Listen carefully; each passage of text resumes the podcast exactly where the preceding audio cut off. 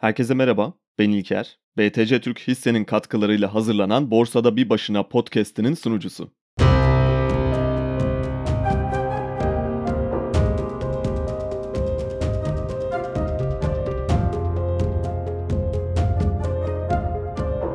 Küçük bir notla başlayalım önce. Yakın bir zamanda podcast'in ekşi sözlük başlığında uzun bir eleştiri yazısı girilmiş. Çok hoşuma gitti. Aslında eleştirilen şey yayınlarda geçen fikirlerden birisi ve böyle şeyler üzerine konuşmayı da çok sevdiğim için o fikir üzerine bir giriş yapmak istedim. Dinleyici Bitcoin ile ilgili söylediğim bir söze takılmış. Sınıf farklılıklarını ortadan kaldıracağını düşündüğüm bir konuşma üzerine uzun bir eleştiri yazmış. Ve bence çok haklı. Yalnızca bazı noktalar kişisel olarak eksik ve doğru temellere oturmayan, birbiriyle anlam kargaşasına girmiş kavramların zemin olarak birbirine bağlanmayan bir düzlemi üzerinde biraz havada kalmış ama eline sağlık. Ne demek istediğini çok iyi anladım ve sanırım ya ben anlatamadım ya da yanlış bir cümle kurmuş olabilirim veya dinleyici bir ihtimal yanlış anlamış olabilir konuşmayı bağlamında değerlendirmeden. Hangisi olduğunu pek bilmiyorum ama daha detaylı bir şekilde başlangıçta bu fikri biraz açmak istedim. Sınıf farklılıkları ile ilgili söylediklerine katılıyorum ve ben de aslında aynı şeyi söylüyorum genel olarak. Fakat şöyle ince bir nokta var Bitcoin ile ilgili.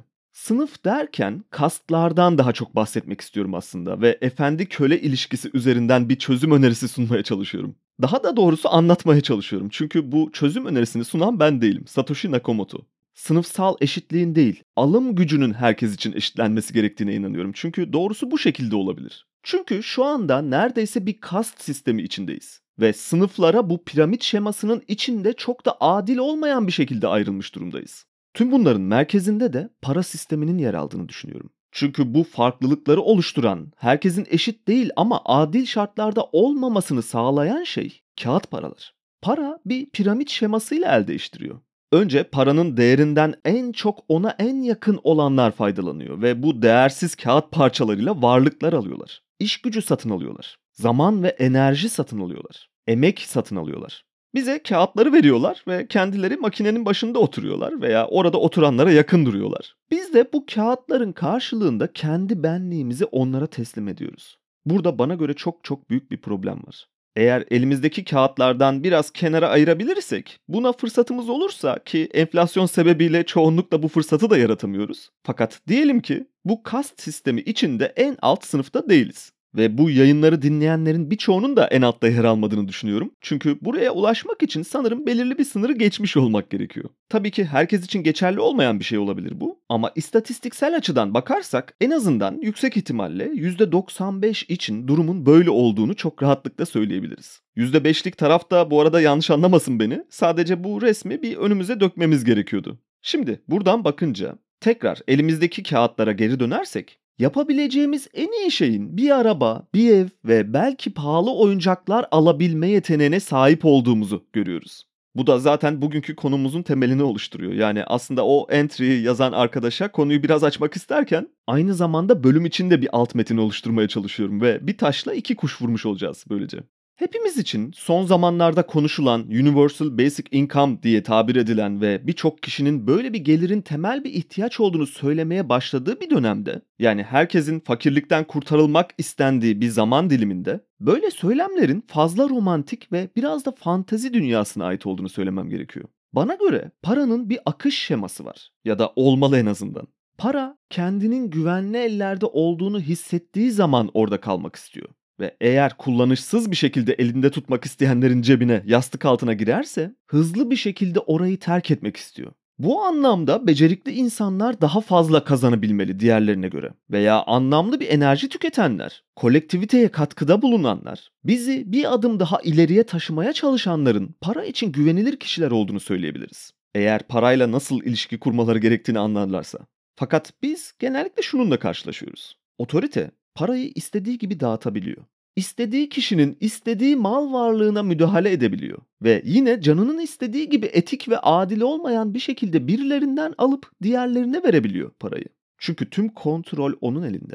Biz bu kağıt parçalarına istek duymaya devam ettikçe ki yapabileceğimiz başka hiçbir şey de yoktu Bitcoin gelene kadar. Bu akış şeması aynı şekilde devam edecek. Benim itirazda bulunduğum eşitsizlik kast sistemine dönüşmüş sınıfsal ayrışma ve etik olmayan bir paylaşım biçimi sonucunda para sisteminin bizim kanserli hücrelerimize dönüşmüş olması kısmı. Yani kısaca herkesin eşit olacağı bir dünya hayali kurmuyorum. Fakat herkesin adil olabileceği bir dünya istiyorum. İkisi arasında da çok büyük bir fark olduğunu düşünüyorum. Bölüme tam olarak giriş yapmadan önce bu uzun girişin ardından BTC Türk hisse uygulamasından biraz söz edelim öncesinde.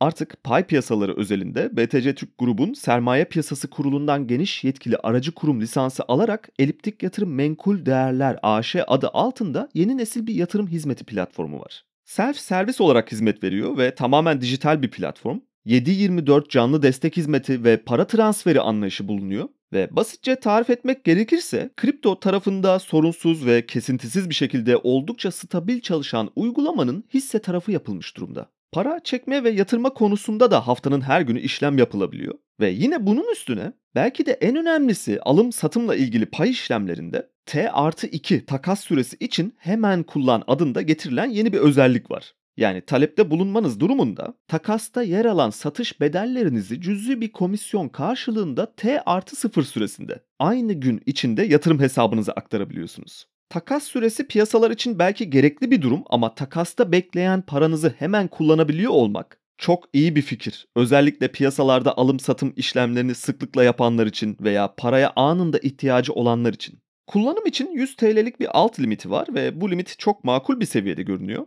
Bunun haricinde yine bence önemli bir özellik nemalandırma seçeneği var. Bankaların serbest hesaplarında olan o günlük faiz işletimine çok benzer bir şekilde hisse uygulamasında yani portföyünüzün nakit olarak bekleyen kısmında nemalandırma seçeneği var. Yine 100 TL gibi bir alt limit ile ki benim kullandığım banka uygulamasında yanlış hatırlamıyorsam 2500-3000 TL gibi bir sınırla başlıyordu bu günlük faiz işletmesi herhangi bir kredi kartı borcu veya ona benzer son tarihli ödenecek bir şeyde parayı burada bekleterek ekstra bir avantaj yaratmak mümkün olabiliyor. Ve benim sık kullandığım bir şeydi bu. Eliptik yatırım da işte ona aynı şekilde bakiyenizi 100 TL üstünde olması durumunda nemalandırmak isterseniz gecelik faizde değerlendirmenize fırsat sağlıyor ve ekstra bir avantaj yaratmış oluyorsunuz. Hesaptan anlık para transferlerinin de 7-24 gerçekleştirilebildiğini düşünürsek, neredeyse bir günlük getiri yaratabilen ve aynı zamanda hızlı, efektif bir şekilde yatırım yapılabilen bir banka hesabına dönüşüyor uygulama. Bu çok avantajlı bir durum bir yatırım uygulaması için.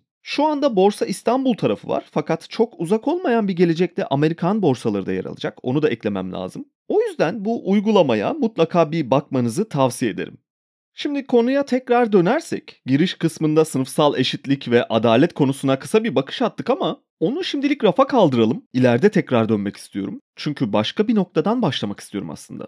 Modern zamanlarda yaşıyoruz diyoruz. Hatta metamodern diyebiliriz ama çözümleyemediğimiz birçok problem hala duruyor önümüzde. İşler karmaşıklaşmaya devam ettikçe bir noktada ipin ucunu da kaçırıyoruz ve problemin ne olduğunu bile unutuyor gibiyiz. Hepimiz hayatta kendimize bir yer edinmeye çalışıyoruz ama bu edinim savaşı daha çok materyaller üzerinden besleniyor. Ne kadar çok materyal sahibi olursak o kadar fazla yer kapladığımızı düşünüyoruz. Hacmimizi büyümüş gibi görüyoruz. Kendimizi olduğundan büyük göstermeye çalışıyoruz. Hafta sonlarımızı AVM'lerde, IKEA mağazalarında gezinerek harcıyoruz. Ve bir sonraki alışverişimizin, alışveriş listemizdeki onay işareti koyacağımız kutucuklarda bekleyen o nesnelerin ediniminin problemlerimizi hafifleterek azaltacağını düşünüyoruz. Aslında modern zamanlarda falan değiliz. Sadece kendimizi tatmin etmenin çok kolay yollarını bulabileceğimiz anti modern bir dönemin içindeyiz. Hızlı tüketim, hızlı alışveriş, hızlı yemek, hızlandırılmış videolar, ses dosyaları ve geri kalan her şeyin yine hemen olacağı, olması gerektiği fikriyle kendi zamanımızın kontrolünü elimizde tutabildiğimizi sanıyoruz. Yüksek ihtimalle birçoğunuz şu anda bu yayını 1.5x civarında bir hızla dinliyor bile olabilir ve bunun size zaman kazandıracağını hesap ediyor olabilirsiniz. Fakat ben bundan pek emin değilim. Hepimizin sadece 24 saati var, evet ancak herkesin 24 saatini eşit olarak kabul edemeyiz. Zamanın göreliliğini bir kenara bıraksak bile, dışarıdan bir gözlemcinin göreli zaman anlayışını sıfırlasak bile, uzaktan bakıldığında aslında hiçbirimiz, hiç kimsenin umrunda değiliz. Sadece biz böyle olmasını bekliyoruz ve bunu sağlayabilmek için tüketerek var olmaya çalışıyoruz ve zamanımızın değerini anlamsız eşyalarda saklayarak göstermeyi seviyoruz. Büyük evler, hızlı arabalar ve parlak nesneler bizim için ulaşılması gereken ilk hedeflerin başında geliyor. Çünkü bunlarla kendimizi tanımlayabiliyoruz ve var olduğumuzu kanıtlamış oluyoruz. Burada da bir paradoks var aslında. Bu kanıtı sunabilmek için bir yarış halindeyiz. Daha iyiye, daha büyüye, daha hızlıya, daha parlak olana ulaşma yarışı. Hiçbir zaman için sonu gelmeyecek bir fare yarışı. Ulaşmak istediğimiz nokta aslında mutluluk olarak görünüyor. Kimisi için belki yanında güç de olabilir. Otorite sahibi olmak olabilir ya da para sahibi olmak olabilir. Kendimizi bunlarla tanımlıyoruz ve bu hedeflerimize ulaşabilmek içinse tüketebildiğimiz kadar tüketmemiz gerektiğine inanıyoruz. Çünkü birikimin ne anlama geldiğini tam olarak kavramış değiliz. Ben tekrardan temele dönmemiz gerektiğini düşünüyorum. Çünkü yaptığımız şeyler temel anlamda bakıldığında bir var olma savaşı ve mutluluk arayışı. Ama beklentilerimiz tam olarak bu arayışları yansıtamıyor gibi.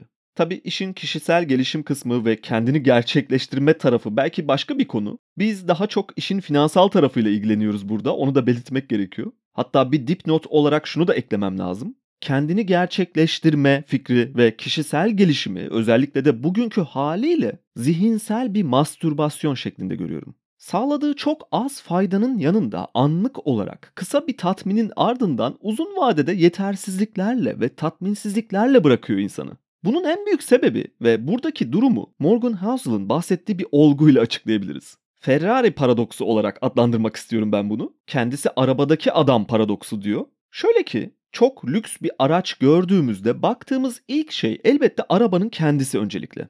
Aracı uzaktan şöyle bir inceleyerek bir noktada hayaller kurmaya başlıyoruz. Böyle bir aracın sahibi olmanın vereceği hissi hayal etmeye çalışıyoruz. Bu sırada farkında olmasak da aracın içinde bir sürücü de var. Yani araç tek başına aslında bir yerden bir yere gidemez sonuçta. Bir kullanıcısı var tabii. Şimdilik diyebiliriz belki. Teknoloji ve geleceğin bize neler sunabileceğini tahmin edemeyiz. Ama yolda böyle bir araçla karşılaştığımızda biz içindekiyle ilgilenmiyoruz. Bütün odak noktamız aracın kendisinde oluyor. Buradaki paradoks şurada.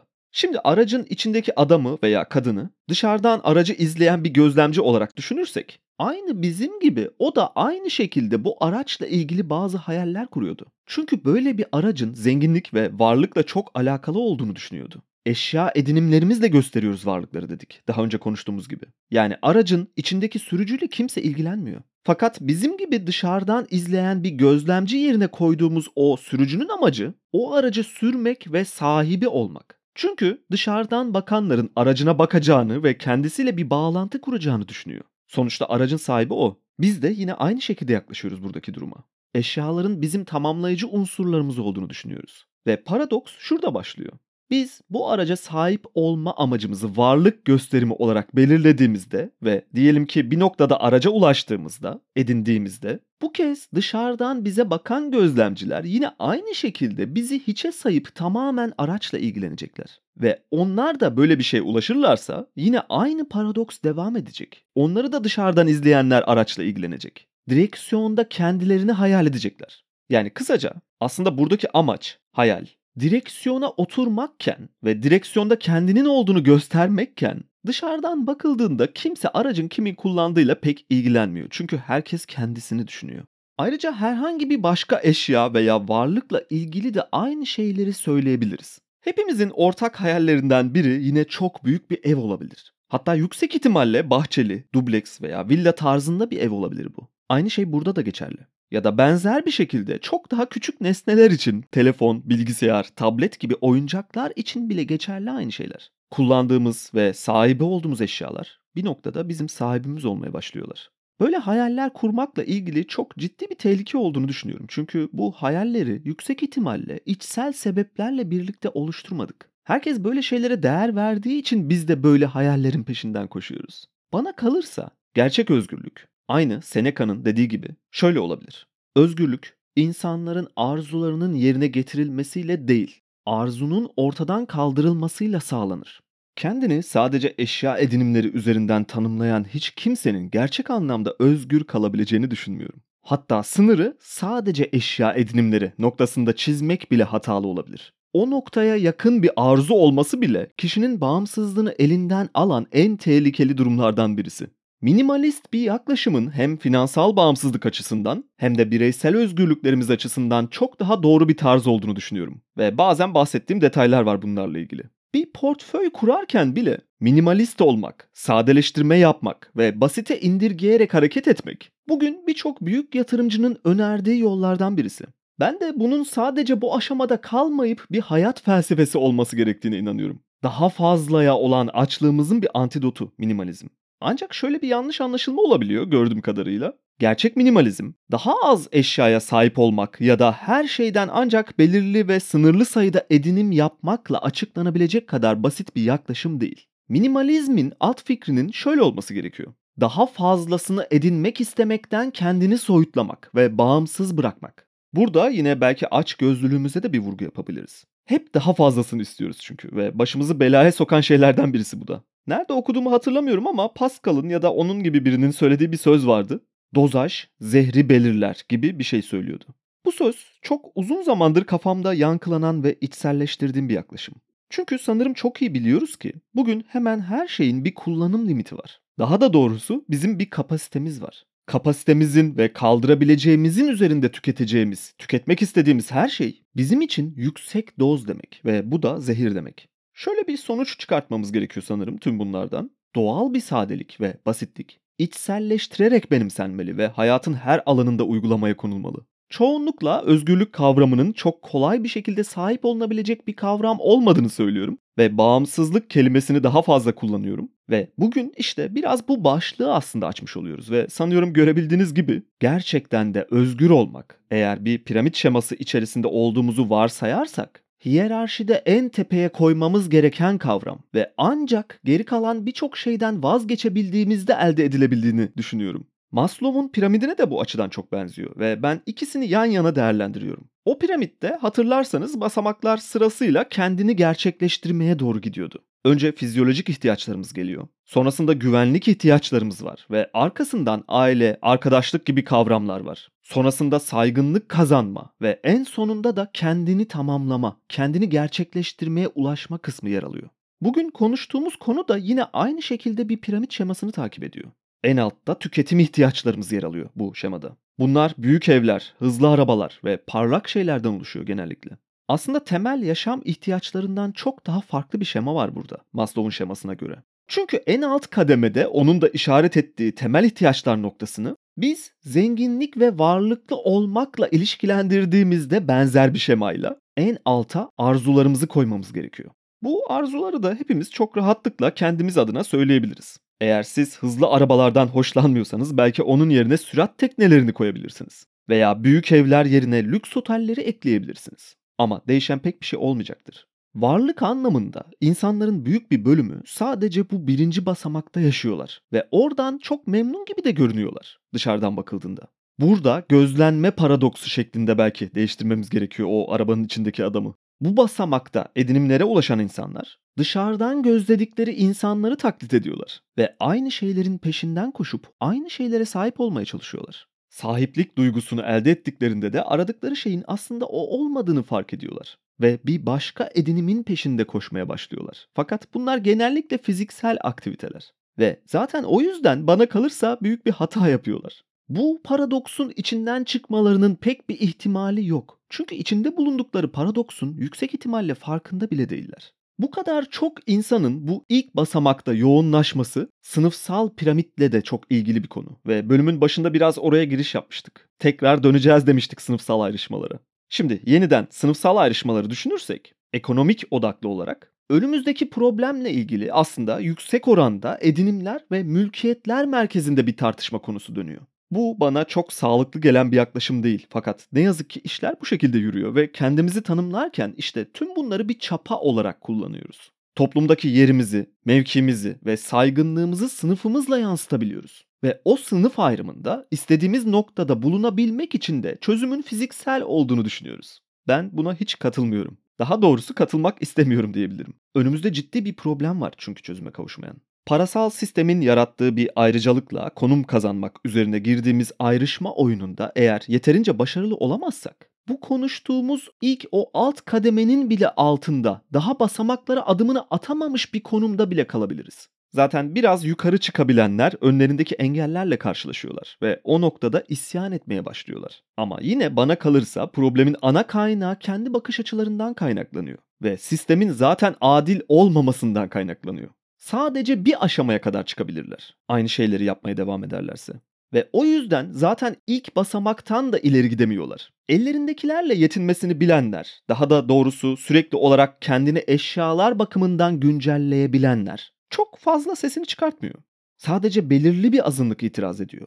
Ve onlar da yine kısıtlı yapabilecekleri değişimlerle hiçbir şeyi değiştiremeden bir noktada oldukları yere hapsoluyorlar. Bunu görmek ve anlamak, buradaki kalabalıktan ayrışarak farklı bir yola girmeye başlamanın ilk aydınlanmalarından biri. Ve dediğim gibi problemin ana kaynağının da otorite güç ilişkisinde ve otorite para ilişkisinde saklı olduğunu düşünüyorum. Ve yanlış bir oyunun içinde olduğumuzu söylüyorum kısaca. Bu anlamdan baktığımızda kendimi hiç olmadığım kadar özgür hissediyorum. Ve bunun banka hesaplarıyla veya mülklerle, parlak şeylerle ya da diğer oyuncaklarla hiçbir ilgisi yok. Mutluluğu ve kendini gerçekleştirme arayışını market kataloglarından ya da indirimli ürün bildirimlerinden elde edemezsiniz. IKEA'dan bütün problemlerinizi çözeceğinizi düşündüğünüz o köşe takımını almak sizi sadece geçici süreliğine uyuşturacak bir fazlalık. Tekrar minimalizm kavramına geri dönmüş oluyoruz burada ve gerçek özgürlüğü elde etmenin yolunun tüketim arzusundan kurtulmakla başlayacağının sağlamasını almış oluyoruz bir bakıma. Para sistemini daha önce bir uyuşturucuya benzetmiştim. Daha da doğrusu bir salgın hastalığa benzetmiştim ve tüketim arzuları içinde aynı şeyleri söyleyebiliriz. Konu tekrar birikime bağlanmış oluyor böylece de.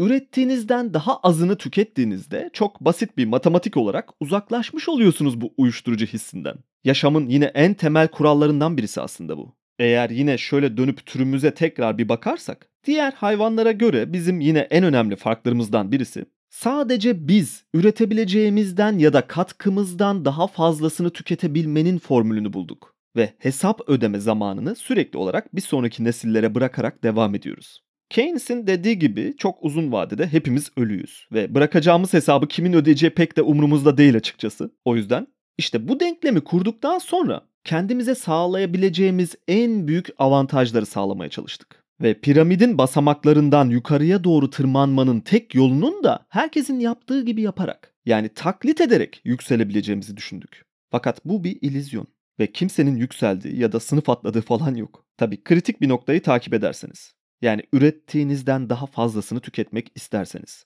Bu size sadece bir illüzyon yaratabilir ve çok da kötü görünmeyebilir ama gerçek olmadığını kabul ettikçe. Yine kritik bir detay.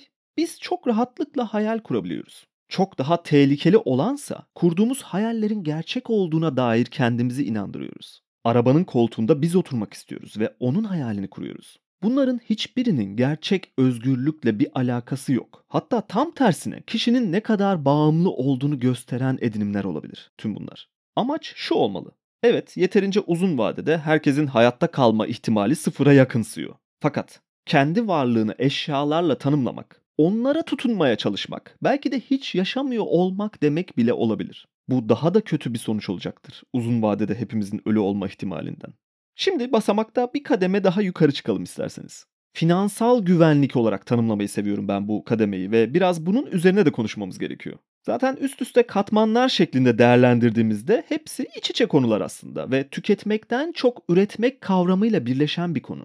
Margin of safety kavramını birçoğumuz Benjamin Graham'in fiyat değer analizine göre biliyoruz. Ancak güvenlik marjı bence hayatımızda çok daha fazla yer kaplamalı. Özellikle de mühendis kökenli biri olarak güvenlik marjı benim gibiler için çok fazla şey ifade ediyor ve finansal güvenlik kavramını da bu açıdan değerlendirmeliyiz. Yapmamız gereken şey aslında çok basit. Ürettiğimizden daha azını harcamak. Bu denklem basit ama kolay değil. Ve sadece bu fikrin üzerine kurulan birçok sektör var kolay olmadığı için. Beslenme ve diyetik alanını yine aynı şekilde bu denklem üzerine kurulan bir dal olarak düşünebiliriz. Temel bir açıdan bakarsak. Bildiğimiz gibi obez biri için ya da fazla kilolu biri için uygulanması gereken ilk şeylerden biri harcadığı enerjiden daha fazlasını yememek olarak basite indirgeyebiliriz durumu. Herkes biliyor bu sonuca nasıl ulaşacağını. Fakat kimse konfor alanından pek uzaklaşmak istemiyor ve çaba harcamak bileşik bir şekilde olacak bir katkının ilk adımlarını yavaş yavaş atıp uzun bir süre boyunca sonuç görmeden istikrarlı ve kararlı bir şekilde hatta inatçı davranarak sonuca ulaşmak için devam etmiyor kimse. Bir noktada sonuçları göremeyince tekrardan en başa dönüyorlar. Hatta sonuçları görseler bile bu sadece bir süreliğine uygulanacak bir metot olmadığı için yani bundan sonraki hayatının tamamında temel bir denklem olarak sürekli uygulaması gereken bir şey olduğundan dolayı yine bir noktada vazgeçebiliyorlar. Spor yapmak da çok benzer bir konu. Spor salonlarının iş modeli genellikle spora gelmeyenler üzerinden saldıkları aylık ve yıllık aidatlar üzerine kurulu. Hayatımızın birçok alanında aynı şeyi takip ediyoruz. ve bunun üzerine kurulmuş olan birçok sektör var. Spor salonlarının ve beslenme alanının haricinde tüketim sektörü de neredeyse tamamen bunun üzerine kurulmuş durumda. Bizim güvenlik marjımız birçok kişi için günün sonunda bir risk marjına dönüşüyor. Nasıl bir şey peki bu risk marjı? Hepimizin belli başlı limitleri var. Belki bazılarımız kendi limitlerinin farkında olabilir ama sanıyorum yine büyük bir çoğunluk bu limitlerin de farkında olmadığı için problem daha da büyüyor. Güvenlik marjı yerine risk marjını şu şekilde kullanıyoruz genellikle. Ortalama boyda birisi için kendine belirlediği aşağı yukarı sınır çektiği bir kilo limiti vardır. Diyor ki ben 1.80 boyunda biri olarak kendime sınır şeklinde 100 kiloyu belirliyorum. Eğer bu kiloya ulaşırsam biraz çabalamam gerekiyor ve formumu koruyabilmek için tekrar kilo vermek için çalışmam gerekiyor. Ya da spor salonuna giden birisi haftanın 3 günü için yaptığı programı önce yavaş yavaş riskli bir noktaya çekmeye başlıyor. Her gün antrenmanlardan bazılarını programdan çıkartabiliyor. Yerine belki daha kolay programlar ekliyor veya harcaması gereken zamanı daha da efektif bir hale getirdiğini düşünerek bazı verim problemlerini çözdüğünü sanıyor. Sonra yavaş yavaş programdaki günleri azaltıyor ve yine bir noktada kendine bir risk limiti belirliyor. Eğer vücudu toparlamazsa, hatta belki bir miktar bozulursa yeniden en baştan o ilk başlangıç noktasındaki arzu ve isteğe geri dönmeye çalışıyor. Bu arzu ve istek içselleştirilen bir motivasyon kaynağı olmadığı için zaten en başında problemler var ve o yüzden bu kısır döngünün içinde kalarak pek ilerleyemiyor. Ama çoğunlukla bunun da farkında değil. Kişisel gelişim zımbırtıları zihinsel bir mastürbasyondur derken de aslında bunu kastetmeye çalışıyordum. Çünkü kısa bir süreliğine seni tamamlaman gereken bölüm adımlarını tamamladığına ve zirveye çok yaklaştığına, problemlerini ve kendini geliştirmek için yapman gerekenleri anladığına ikna ediyor. Kendini piramidin zirvesine çıkmış gibi hissediyorsun. Fakat bir süreliğine. O yüzden ancak geçici bir zevk ve arzu karşılama metodu olarak düşünebiliriz tüm bunları. Konumuzla ne ilgisi var tüm bunların diye soran yoktur sanıyorum ama tekrardan finansal kısma geri dönersek işte hayatımızdaki neredeyse her alanda olan risk marjı kişisel finansımız için de geçerli. Yapmamız gerekenin tam tersini uyguluyoruz bu alanda da. Bir güvenlik marjı gözetmek yerine risk marjı belirliyoruz. Kredi kartı limitlerimiz ve tüketici kredilerimiz aslında bu marjı bizim yerimize belirliyor. Yani arkasında bir finans kurumu var marjı belirleyen. Diyor ki sen ancak bu kadar borçlanabilirsin ve daha fazlasını kaldıramazsın. Senin limitin bu diyorlar. Ve hatta böyle olduğunda yani başka birinin bizim adımıza bu limiti belirlemesini çok fazla dikkate almadığımızda kendi gerçek limitlerimizin de farkına varamıyoruz. Bize sunulan risk marjını bir risk olarak görmemeye başlıyoruz ve bunun bir güvenlik marjı olduğunu düşünmeye başlıyoruz. Bu çok büyük bir problem ve büyük bir çoğunluğun farkında olmadığı, aynı noktaya sürekli geri dönmesine ve ileriye doğru adım atamamasına sebep olan en kritik detaylardan birisi. Bunun arkasındaki ekonomik teori aslında sınıfsal ayrışmayı belirli bir sınırlarda tutması için yaratıldı. Eğer sen dürüst ve çalışkan birisen, eğer bir değer üretiyorsan ve bu değeri üretmeye devam edeceksen, şu anda kazandıklarından daha fazlasını harcamana izin verebiliriz denildi. Bir noktaya kadar da çalıştı ve elbette kredi kullanmanın bazı avantajları da var. Eğer karşılığını verebilecekseniz tabii ki. Fakat çoğunlukla durum bundan çok daha ileriye gidiyor. Ekonomi teorisi zaten tamamıyla kredi teorisi üzerine kurulmaya başlandı ve devletlerin kendilerine kısa yol olarak belirlediği kestirme bir değer ilizyonu yaratma yöntemine dönüştü. Aynı şey bireyseller için de geçerli. Herkesin ya da en azından uzun bir vadede değer üreteceğine güvenilen dürüst üreticiler için uygun bir araç olarak görülen kredi, sınıfsal bazı eksiklikleri kapatıyor ve sizi daha üst bir noktayla eşitleyebiliyor. Ama bir süreliğine. Türkiye için konuşursak aylık kredi kartı kullanımı, bakın kredi kullanımı değil, sadece kredi kartıyla işlem hacmi yaklaşık olarak 500 milyon TL'nin üzerinde. Bu rakamın içinde çok enteresan bir veri daha var. Kredi kartı kullanma biçimi iki şekle ayrılıyor. Ve bu da bizim son zamanlarda keşfettiğimiz yöntemlerden birisi. Sizi sınıfsal olarak bir noktaya kadar eşitleyen bu kartlar aynı zamanda nakit para kartlarına dönüşmüş durumda ikinci bir işlem olarak. Nakit avans ve kredi kartı tüketim harcaması oranlarına baktığımızda son birkaç yıldır %10 civarında nakit avans şeklinde kullanılan kartlar özellikle reel negatif borçlanma faiziyle birlikte artarak %30'lara kadar geldi. Birkaç yıl içinde. Sonrasında da negatif faiz ve enflasyon ilişkisinde ufak düzeltmeler yapılmasıyla birlikte bu oran tekrardan %20 civarlarına düşmüş durumda. Ve bu bize bazı şeyler anlatıyor. Biz ürettiğimizden daha fazlasını dürüst bir şekilde harcama sınırını çoktan geçtik. Fırsatını bulduğumuz anda bu enstrümanları kendimize bir avantaj yaratmak üzerine kullanıyoruz. Kimisi için bu avantajlar finansal şekilde oluyor, kimisi içinse tüketim odaklı şekilde oluyor.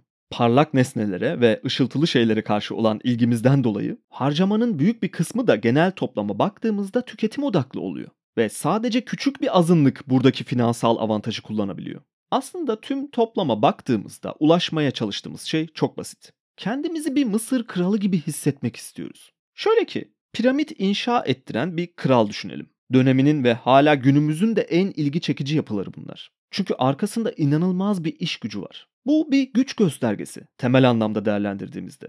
Çünkü piramide bakan birisi bunu yaptıran kişinin o bizim bölümün başından beri konuştuğumuz kavramsal piramidin zirvesinde olduğunu hemen anlıyor. Çünkü bir kanıt var ortada. Biz böyle bir objeye baktığımızda hemen bir neden sonuç ilişkisiyle açık bir şekilde bağlantıyı kurarak konuyu bu anlamda düşünmesek bile bilinçaltımızda bu şekilde işliyoruz. Aslında imrendiğimiz ve bizi etkileyen kısım böyle şeylerin arkasında yatan o iş kanıtı. Belki binlerce kişi ve milyonlarca saat harcanan bir iş. Bugünlerde biz buna adam çarpı saat metri diyoruz ve günümüzdeki birçok yapının inşasında hesaplanan bir metrik bu daha fazla adam saat harcamak size garanti bir şekilde imrenilecek bir nesne sunmayabilir ama çoğunlukla da bir değer önerisinde bulunacaktır. Daha fazla adam saat harcanması. Ve biz bu iş gücünü, iş kanıtını bir başka araçla daha değerlendiriyoruz. O da elbette para birimleri. Kuvvet eşittir ivme çarpı kütle dersek. O halde para eşittir adam çarpı saat olarak denklemi değiştirebiliriz ve yeniden kurabiliriz. Zaten böyle bakıyoruz bu kavrama. Bir Ferrari üretiminde belki üretim bandı çok kısıtlı olduğu için ve çoğu şeyi hala elle kontrol ederek manuel olarak yaptıkları için ciddi bir iş gücü harcanıyor denilebilir. Ve belki sıradan bir araçtan 50 tane üretilirken ancak bir tane Ferrari üretim bandından çıkıyor olabilir. Ama bizim dikkatimizi çeken kısım arkasındaki ekonomik modelden ya da değerden çok fiyatla ilgili. Çünkü fiyata bakarak otomatik olarak arka planda bir adam saat hesabı yapıyoruz ve elde edeceğimiz nesnenin bize bir iş kanıtı sunacağını düşünüyoruz. Örneğin büyük bir villa hayali kuruyoruz çünkü bu bir iş kanıtı. Arkasında yatan ciddi bir adam çarpı saat harcaması var. Böyle bir şeye sahip olduğumuzda dışarıdan bakanların bizi piramidin mimarı, yaptırıcısı ve piramidin tepesindeki kişi olarak gördüklerini düşünüyoruz. Fakat tüm bunların en azından büyük bir çoğunluğu bugünlerde iş gücü ve iş kanıtı üzerine değil, finansal bir kaldıraç kullanılarak elde edilen nesneler bunlar. Yani aradaki bağlantı aslında çok uzun bir süredir koptu ve biz bunun hala pek farkında değiliz.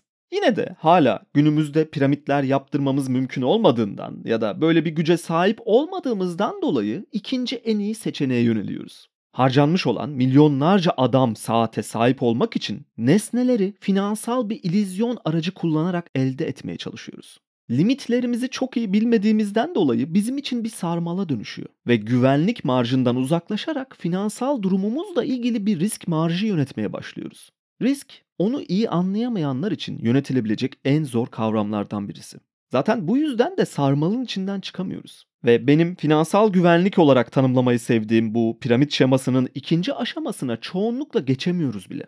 Kişisel olarak Maslow'un piramidinde veya burada kurduğumuz o ikinci finansal piramitte hangi noktalarda olduğumdan emin değilim ben ama en azından böyle bir yapının farkında olmak size piyasalarda ve hayatın içinde diğer katılımcılara göre bazı avantajlar sağlıyor. Bugün işte o finansal bağımsızlığa giden yolda aslında bunun bir yol gibi olmadığını ama basamak şeklinde ilerlenen bir piramit şeması olduğunu açıklamaya çalıştım. Finansal bağımsızlık demek yerine daha da doğrusu belki bireysel özgürlük demek olabilir. Sovereign Individual deniyor bu kavrama ve yine aynı isimle yazılmış çok güzel bir kitap da var. Egemen birey olarak belki çeviri yapabiliriz ama ben özgür birey ya da bireysel özgür demeyi daha çok seviyorum. Anlamamız gereken sanırım en önemli şeylerden birisi şu. Yaptığımız iş değiliz. Banka hesabımızdaki para değiliz. Bindiğimiz araba değiliz. Kredi kartı limitimiz değiliz. Tüm bunların bizi finansal besin zincirinin en tepe noktasına ulaştıracağını düşündüğümüz araçlar olduğuna inanıyoruz. Ama öyle değil. Hiçbirimiz Mısır kralı gibi hissetmiyoruz ve bunun sebebi iş kanıtı olmadan, kestirme yollardan taklitler yaratarak kendimizi bir ilizyonlar dünyasında hapsetmemiz. Bu haftalık benden bu kadar. BTC Türk hissenin katkılarıyla hazırlanan bu bölümün sonuna geldik. Umarım keyif almışsınızdır. Uygulamayı indirerek yeni nesil dijital yatırım deneyimini siz de deneyebilirsiniz. Ek olarak Satoshi Radyo Podcast'i altında Hodl Günlükleri ismiyle iki haftada bir bölümler yapıyoruz. Daha fazla içerik görmek isteyenler oraya da göz atabilir. Ayrıca açıklamalar kısmında yer alan mail veya Twitter hesabım üzerinden soru ve görüşlerinizi iletebilirsiniz. Bir sonraki bölümde görüşmek üzere.